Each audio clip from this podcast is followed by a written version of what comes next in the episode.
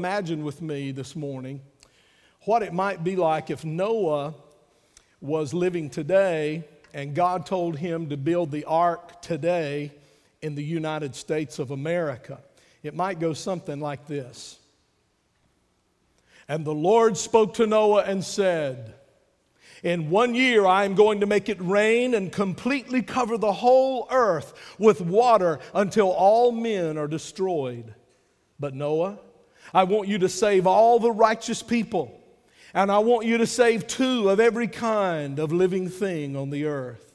Therefore, I am commanding you to build an ark. So, in a flash of lightning, God delivered the specifications for an ark. In fear and trembling, Noah took the plans and he said, God, I will obey. Remember, said the Lord, you must complete the ark and bring everything aboard in one year. So, exactly one year later, fierce storm clouds covered the earth, and all the seas of the earth went into tumult. The Lord looked down and saw a strange sight. Noah was sitting in his front yard weeping. Noah, the Lord shouted, Where is the ark? Lord, please forgive me, cried Noah. I did my best, but there were big problems. I didn't realize it, but the first thing I was supposed to do was get a permit for construction. And your plans did not comply with codes. I had to hire an engineering firm and redraw the plans. Then I got into a fight with OSHA over whether or not the ark needed a fire sprinkler system and flotation devices. Then my neighbor objected, claiming I was violating zoning ordinances by building the ark in my front yard.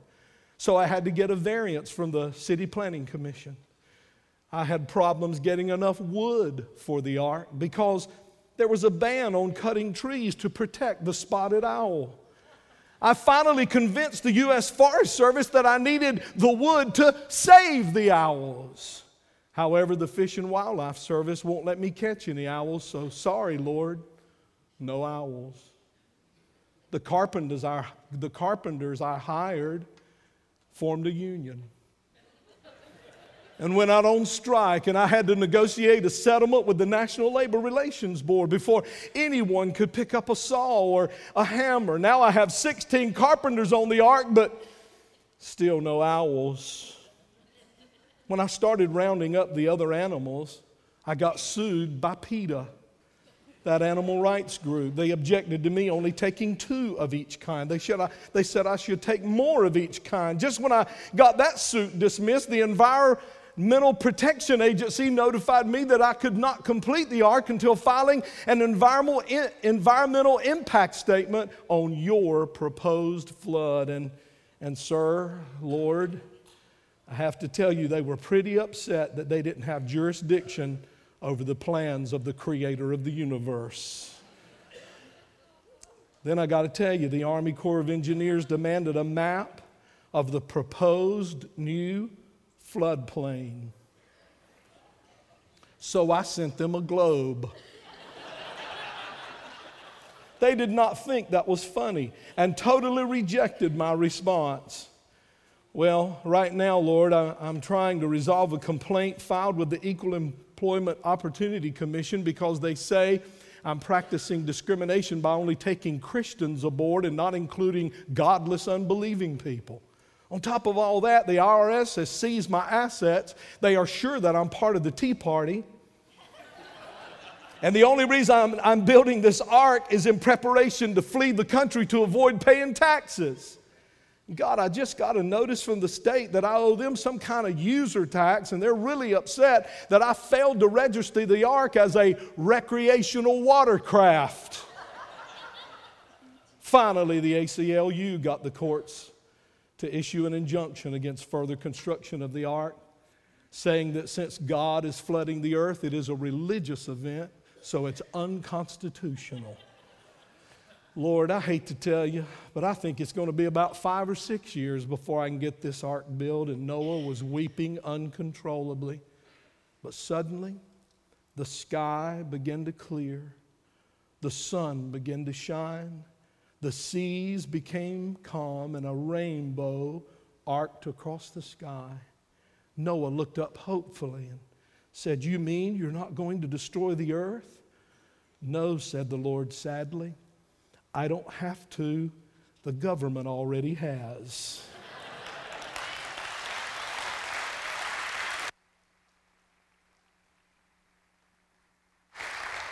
Somebody say amen. amen.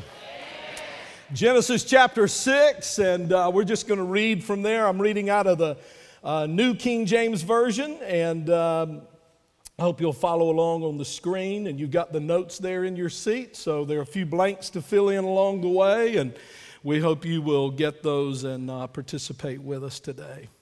Genesis chapter 1, chapter 6, verses 1 through 8. Now it came to pass, is that that's some good news right there, isn't it? It didn't come to stay, it came to anybody got any stuff they'll be ready, they're ready for it to pass. I mean that is totally out of context, but it always encourages me. Now it came to pass when men began to multiply on the face of the earth, and daughters were born to them, that the sons of God saw the daughters of men, that they were beautiful and they took wives for themselves of all whom they chose. And the Lord said, My spirit shall not strive with man forever. That's a very powerful statement right there. For he is indeed flesh, yet his days shall be 120 years. We'll talk about all of this through the series. There were giants on the earth in those days and also afterward. When the sons of God came in to the daughters of men and they bore children to them, those were the mighty men who were of old, men of renown. Mighty men and men of renown. Take note of that. Verse 5.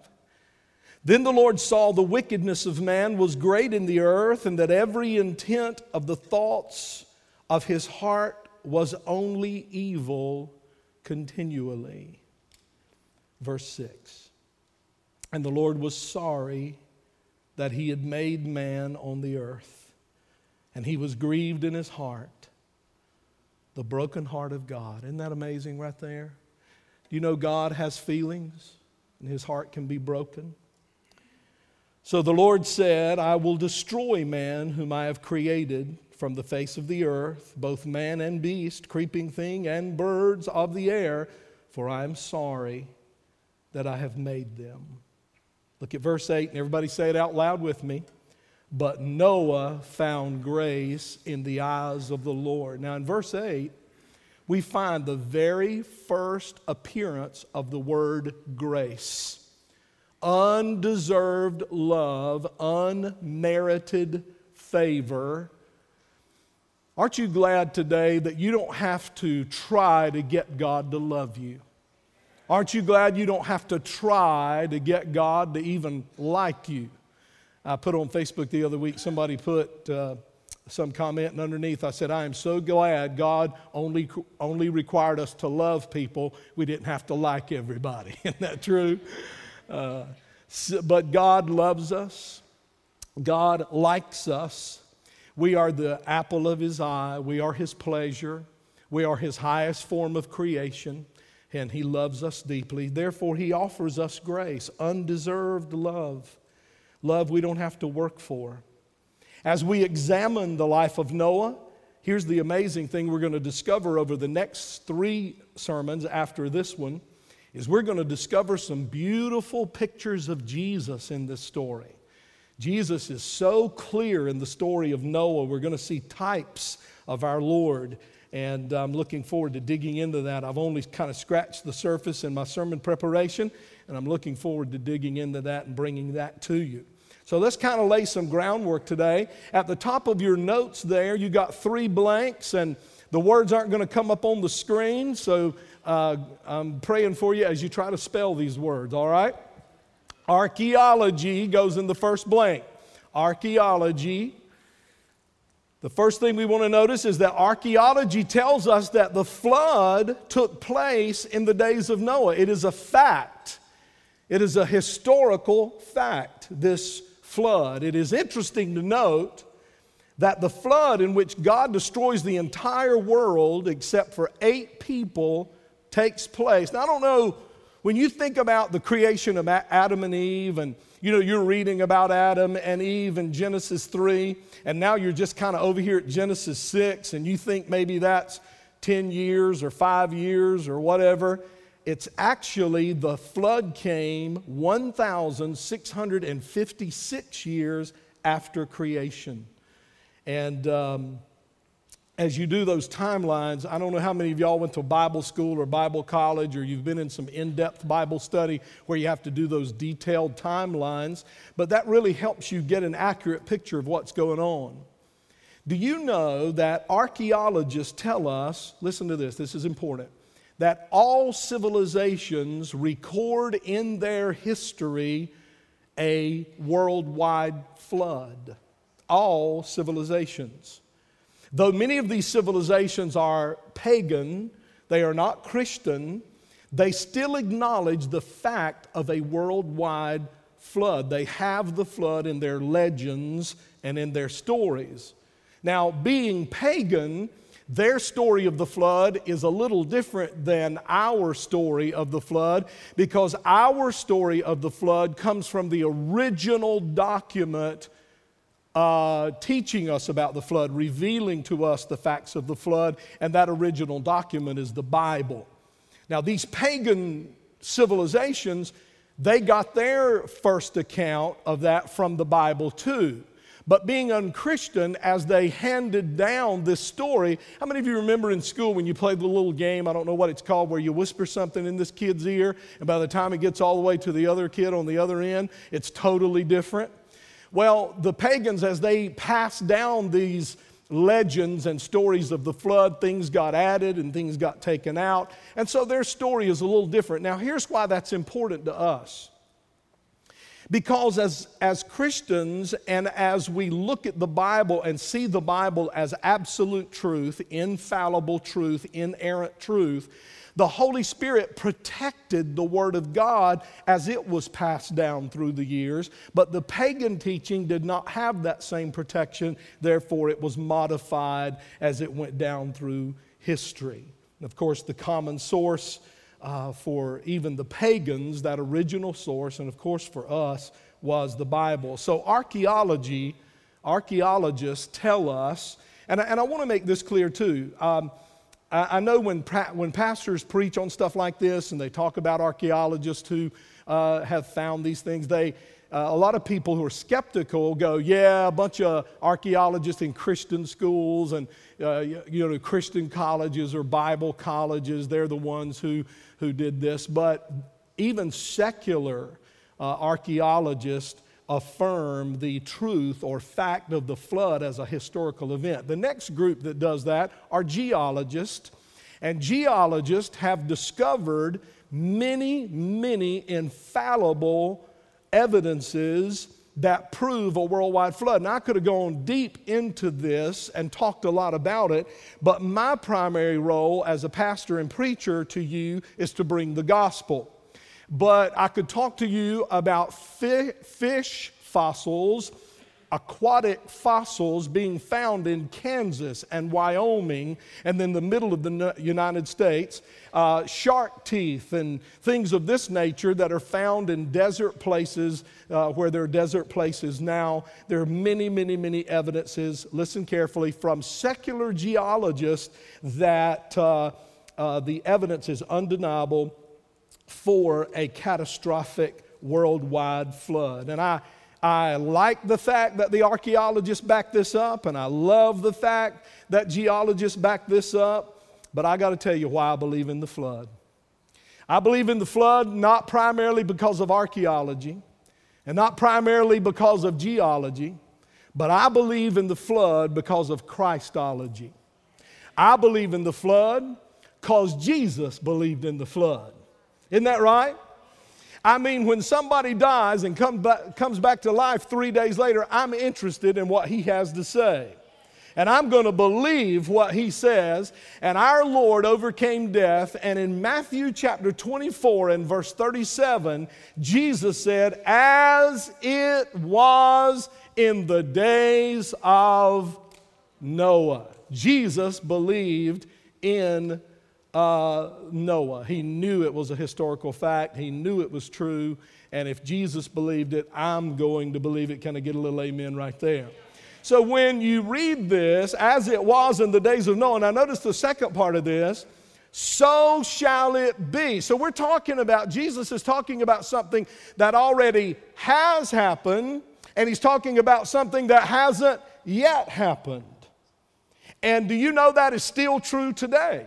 Even though when Jesus said it, it was true, and here we are over 2,000 years later, it is still true that the flood did happen, but the coming of the Lord is going to happen.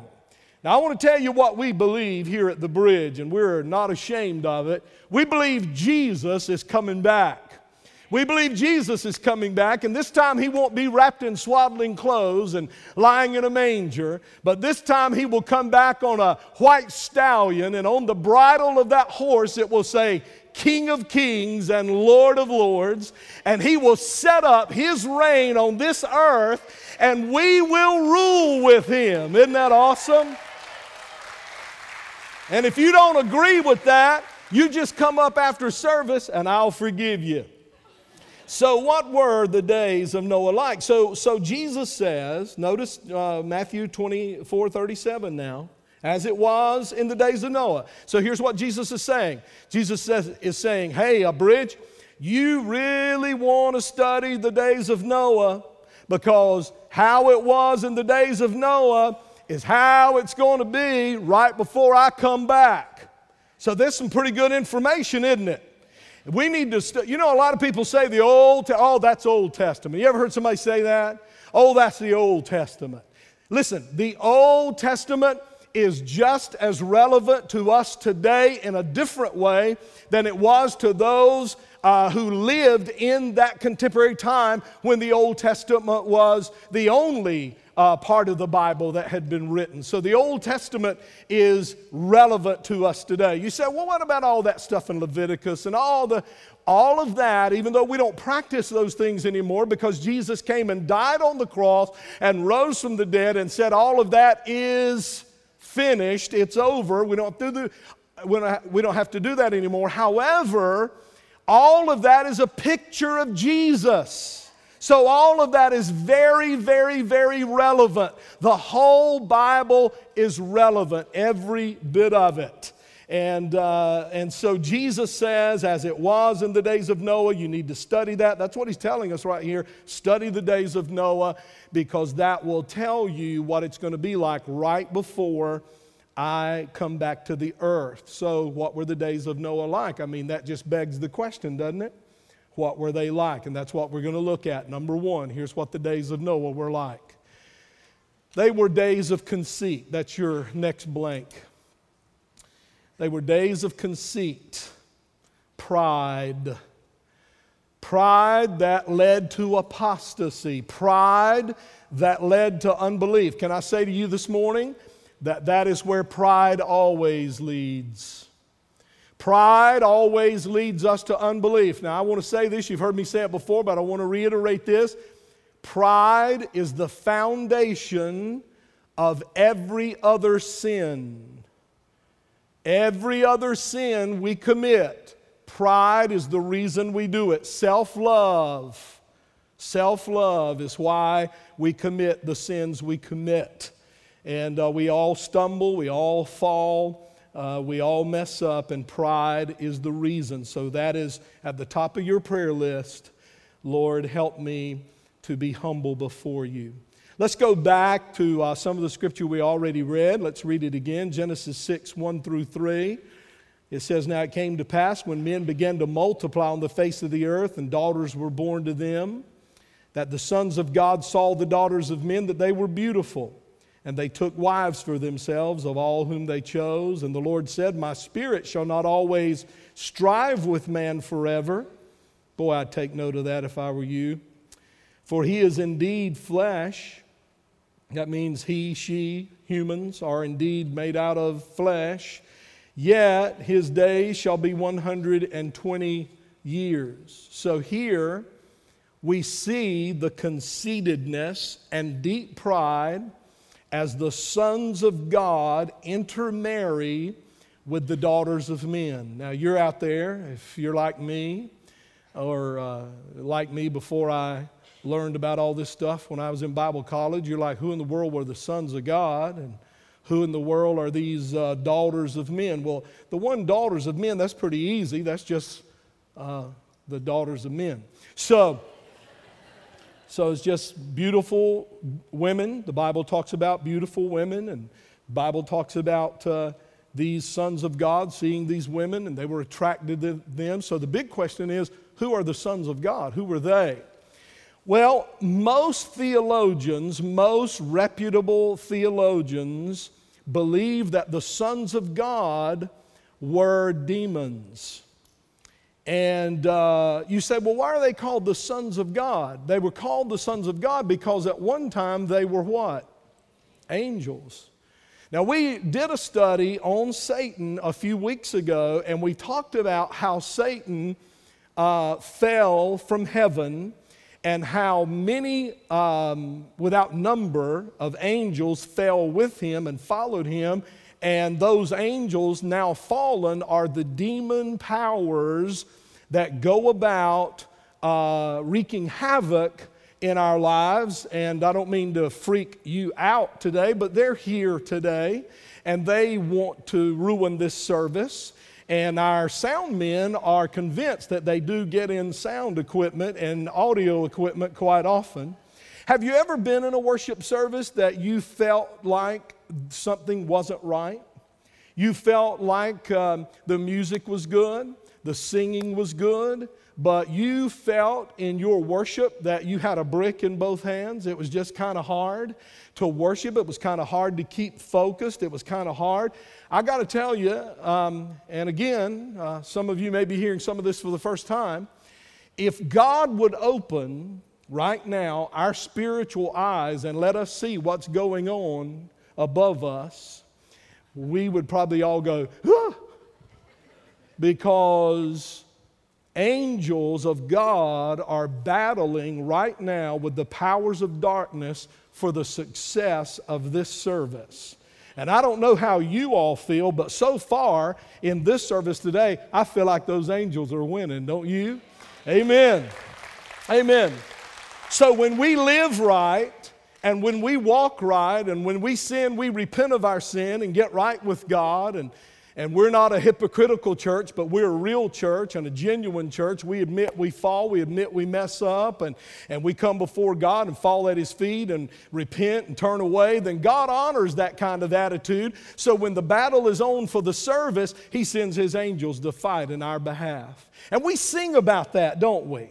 How we're more than conquerors and we're triumphant and uh, talks about you know he, uh, he we are not alone. He will fight for you. You remember that worship song we sing? And so we're in always constantly every day as christians we are in a spiritual battle. Now sometimes it's more intense than other times but we're in a spiritual battle. So let's get back to noah here.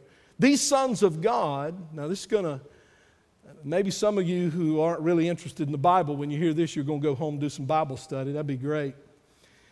These sons of God were demon spirits and actually took human wives and had children with them.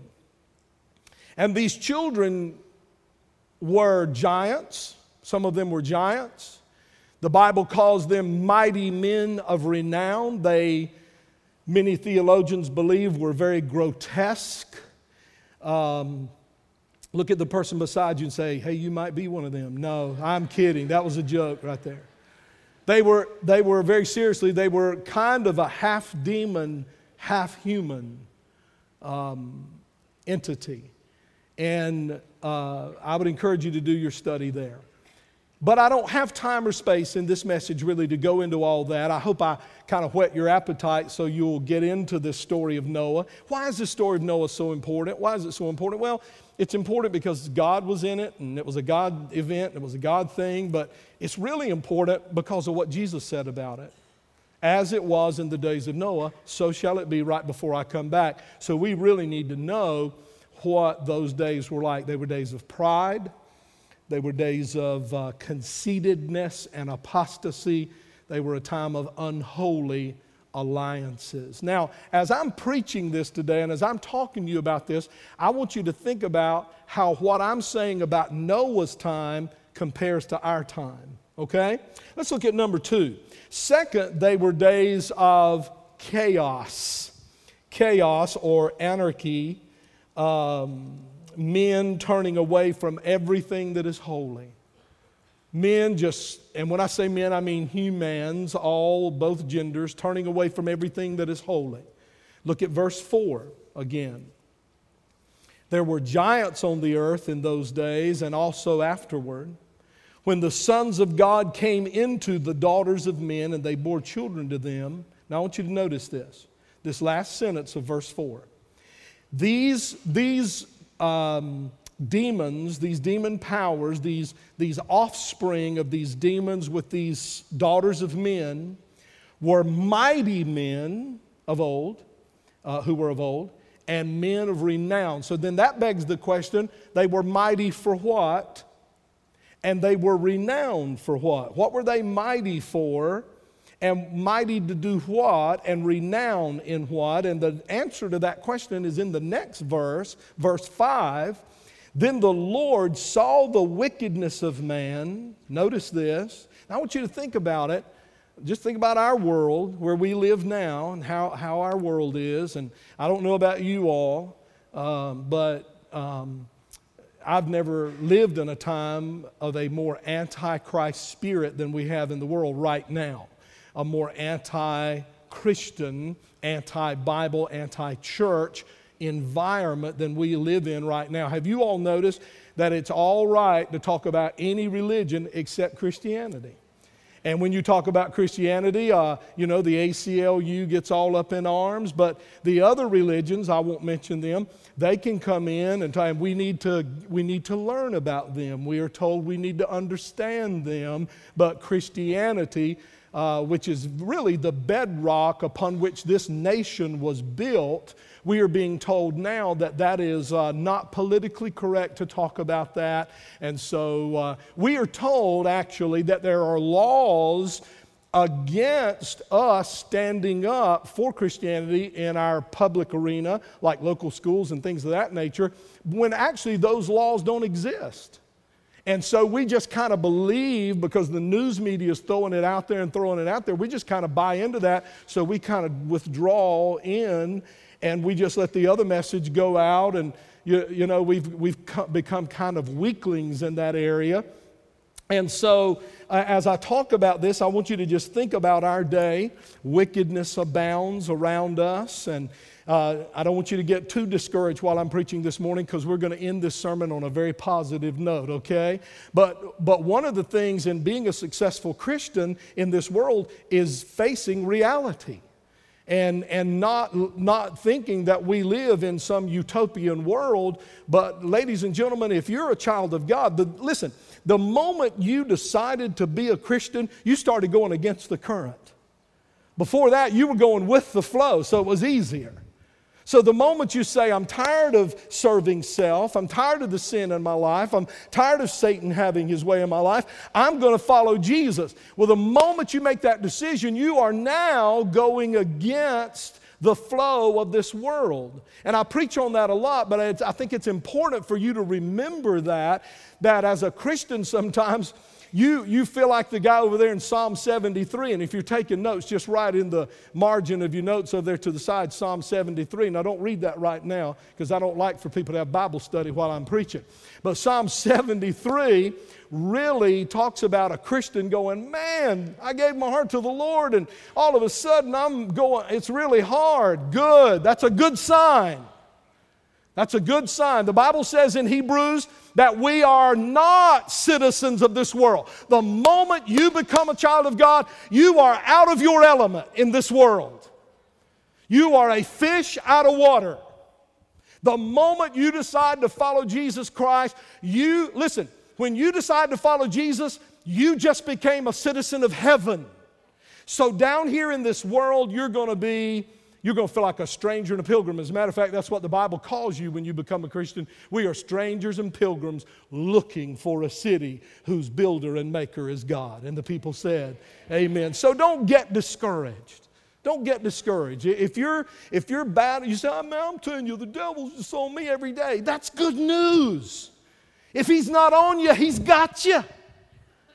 If he's not fighting you, he's got you. So he's going to fight us. He's going to war against us. He's going to come at us physically and emotionally, and he's going to come at us through our children and our family, and he's even going to come at us from people at church and all of that. And we just need to recognize some of you are holding grudges against people, and it's really not them at all but they've been used by the enemy to wreak havoc in your life and bring frustration into your life and try to distract you from the purpose for which God called you to function in this world. Don't be distracted. Look at that person and go, Devil? No, don't do that. Don't do that. But just look at that person. You know, it's kind of like when Jesus looked at Peter and said, Get thee behind me, Satan. I'm sure Peter went, Oh, time out. But he knew that that wasn't Peter but that was Satan.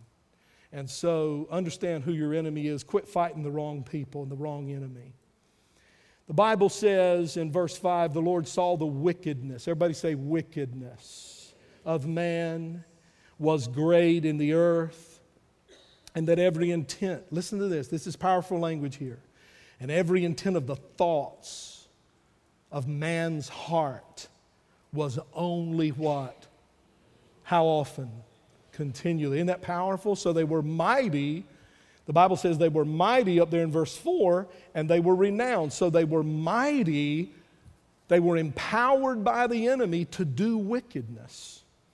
They were empowered to be wicked and empowered to do wicked. And renowned, that means they were well known for their sin. They were well known for uh, their debauchery and their lasciviousness. And I would encourage you to, lasciviousness especially is a New Testament word um, that you need to learn the meaning of that. The King James Version says it this way every imagination of the thoughts of the men who were against God during the days of Noah even their imagination was supernaturally charged so that they could even invent evil. Um, every imagination of the thoughts of his heart was also evil continually. So when I read that in the King James Version, I thought about that word imagination and I did a word study, and the human, the, the Hebrew, root word, the Hebrew. You know, Old Testament was written in Hebrew originally, and the New Testament was written in Koine Greek. And so when you want to find out and do a word study in the Old Testament, you go to the Hebrew. And the best way to do that, one of the best ways to do that, is make sure that you have a Strong's exhaustive concordance. It's about that thick but it's an excellent tool. It's very, very easy to use and will help you do word studies to get deeper in the scripture. It will help you to do those much, much easier. And so, um, uh, this word imagination in the Hebrew means, listen, to shape. To shape. Now, this is important, so, so get it. To shape. In other words, uh, to, like a potter uh, would take a piece of soft clay and shape it into something with his hands. The evil men of that day um, came up, they were shaping, they were making, they were creating. Now, now let, let me just go back before I say that and remind you of what Jesus said. Jesus said, As it was in the days of Noah, it's going to be that way right before I come back. So find out what the days of Noah were like. So I'm about to tell you. In the days of Noah, they were creating new philosophies, and God was not a part of them. Ding, ding, ding. Alarms going off. We see it right now, today, happening all around us. They were creating new philosophies, these new ideas were being spawned. And really, they were satanically inspired, these thoughts and these creations of new sins. Um, these ideas were being molded by these men. Uh, this word imagination means that men were fashioning or making wicked philosophies. And with these wicked philosophies, they used them to support filthy causes. Filthy causes. We've been pretty rough on the guy who made the recent movie about Noah, and I have not seen that movie, but let's cut some slack to him right a little bit because when you read the scriptures, a lot of people go, a lot of people, I've heard a lot of people say, saw that movie, man, it has nothing to do with the Bible. Well, actually, when you consider this, he might have actually been on target with a lot of that stuff. He might have. I'm not saying he was, but you know, the Lord doesn't give us all detail about these days of Noah. And so it talks about how evil men were, how wicked men were. Let me just kind of go a little bit deeper with what they were doing to show you how it relates to our day. Jesus said, As it was in the days of Noah, so shall it be at the end. These, these people in Noah's day were trying to reshape society. They were trying to remold society and make it something different. Now, let me just throw this in. I'm 57 years old. I remember a time when, whether a person went to church or not, whether a person was a Christian or not, everybody knew what perverted was. Now, I'm going to say that again so y'all can say amen mo louder. Back in the day, I know what y'all are thinking. We're not as old as you. How can we say amen to that? We don't know. Um, back in the day, everybody knew what perversion was. Everybody knew. I mean, people who didn't go to church, people who didn't know Jesus, they would see something and go, that's messed up right there. That, they didn't say that, but, you know, back then they didn't say that's messed up right there. But anyway, they, they would go, that, that's, that's craziness. But today, it has flipped. And what was good is now bad. And what was bad is now good. And now there is a level of political correctness in this world that won't even let us speak truth when everybody in the room knows it's truth. That's where we're living. As it was in the days of Noah, so shall it be right before I come back. And I'm telling you, in the days of Noah, they were remolding the thinking of men, they were reshaping the thinking of men. They were trying to get perversion and vice and immorality to become the acceptable norm. We live there, boys and girls. We live there right now. They were trying back in Noah's day to get society to say what was good is really bad and what is bad is really good. Back in Noah's day, they were trying to get people to be molded into their godless philosophy. I don't know what you believe, but I believe Jesus is coming soon. Because the same sins of that day and the same philosophies that produced the flood, and what was the flood ultimately? What was the flood? The what of God? The judgment. What is the, what, when Jesus comes and we believe in the rapture in this church and catches us away, and I know some of y'all believe different things about the rapture. Some of you don't even believe in the rapture, but when it happens, I'll just look over there at you and go, nanny, nanny, boo boo, and we'll just go on, we'll just go on up to heaven. But so, so those same philosophies that produced the flood, that judgment, when God looked down on those philosophies and God looked down on those sins, judgment came. And judgment, the judgment of God, is the tribulation period. But like the days of Noah, we're going to be called out. We're going to be rescued before it comes if we're genuinely children of God. So, those same sins, those same kind of sins and philosophies that brought in the flood and the judgment of God are the same ones that saturate our society right now today. You say, that's a little hard for me. Well, it might be a little hard for you, but it is the truth. Jesus said, as it was in the time of Noah, it shall be at the end conceit and chaos. And then, third, coldness. There was no honor toward God in the last days of Noah, in the days of Noah. There was no respect for mankind, your fellow man. There was not even a sense for God. And I didn't put this scripture up here. I should have. It's not going to be on the screen. It, the reference is in your notes.